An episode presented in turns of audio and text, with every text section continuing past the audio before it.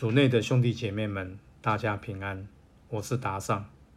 今天是七月三十一号，星期天。我们要聆听的是《路加福音》第十二章十三至二十一节，主题是累积阻碍。聆听圣言。那时候，人群中有一个人向耶稣说：“师父。”请吩咐我的兄弟与我分家吧。耶稣对他说：“人哪，谁立了我做你们的判官及分家人呢？”遂对他们说：“你们要谨慎，躲避一切贪婪，因为一个人纵然富裕，他的生命并不在于他的资产。”耶稣对他们设了一个比喻说：“有一个富人，他的田地出产丰富。”他心里想到：“我可怎么办呢？因为我已经没有地方收藏我的物产。”他遂说：“我要这样做，我要拆毁我的仓房，另建更大的，好在那里藏一切谷类及财物。以后我要对我的灵魂说：灵魂啊，你存有大量的财物，足够多年之用，你休息吧，吃喝宴乐吧。”天主却给他说：“糊涂人呐，今夜就要索回你的灵魂，你所备置的将归谁呢？那为自己厚积财产而不在天主前致富的，也是如此。”圣经小帮手，有个人向耶稣说：“师傅，请吩咐我的兄弟与我分家吧。”可悲的是，从耶稣的时代。到现今，分家产的这个问题一直都在。许多家庭因为分财产的问题而分裂，兄弟姐妹不再来往，甚至到了生命最后一刻也无法放下。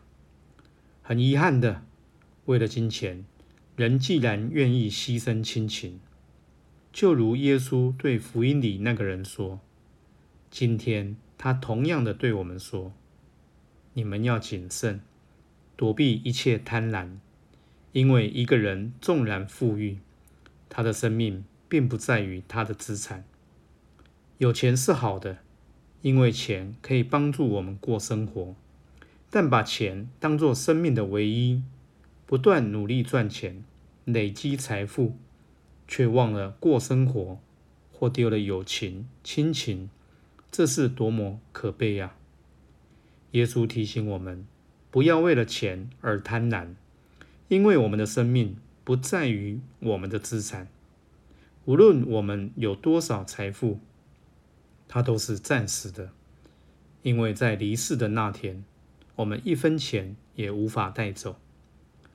在比喻里，耶稣问我们：一个人可以拥有一切，但当天主收回他的灵魂时，他所留下的东西将给谁？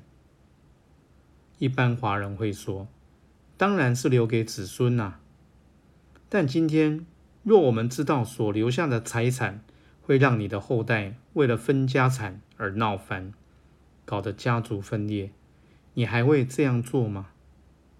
最后，让我们好好反省：如果我们随时都会离开这世界，那我们真正需要累积的，在天国仍有价值的财宝。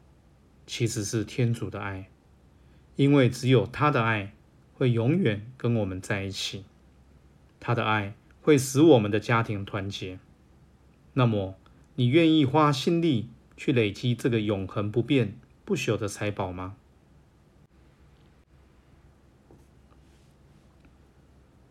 品尝圣言，糊涂人呐，今夜就要索回你的灵魂，你所备置的。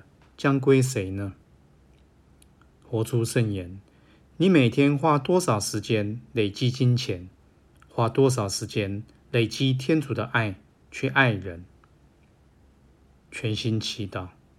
耶稣，感谢你提醒我，该累积的是天主的爱，也鼓励我这样教导我的家人。希望今天我们都活在圣言的光照下。明天见。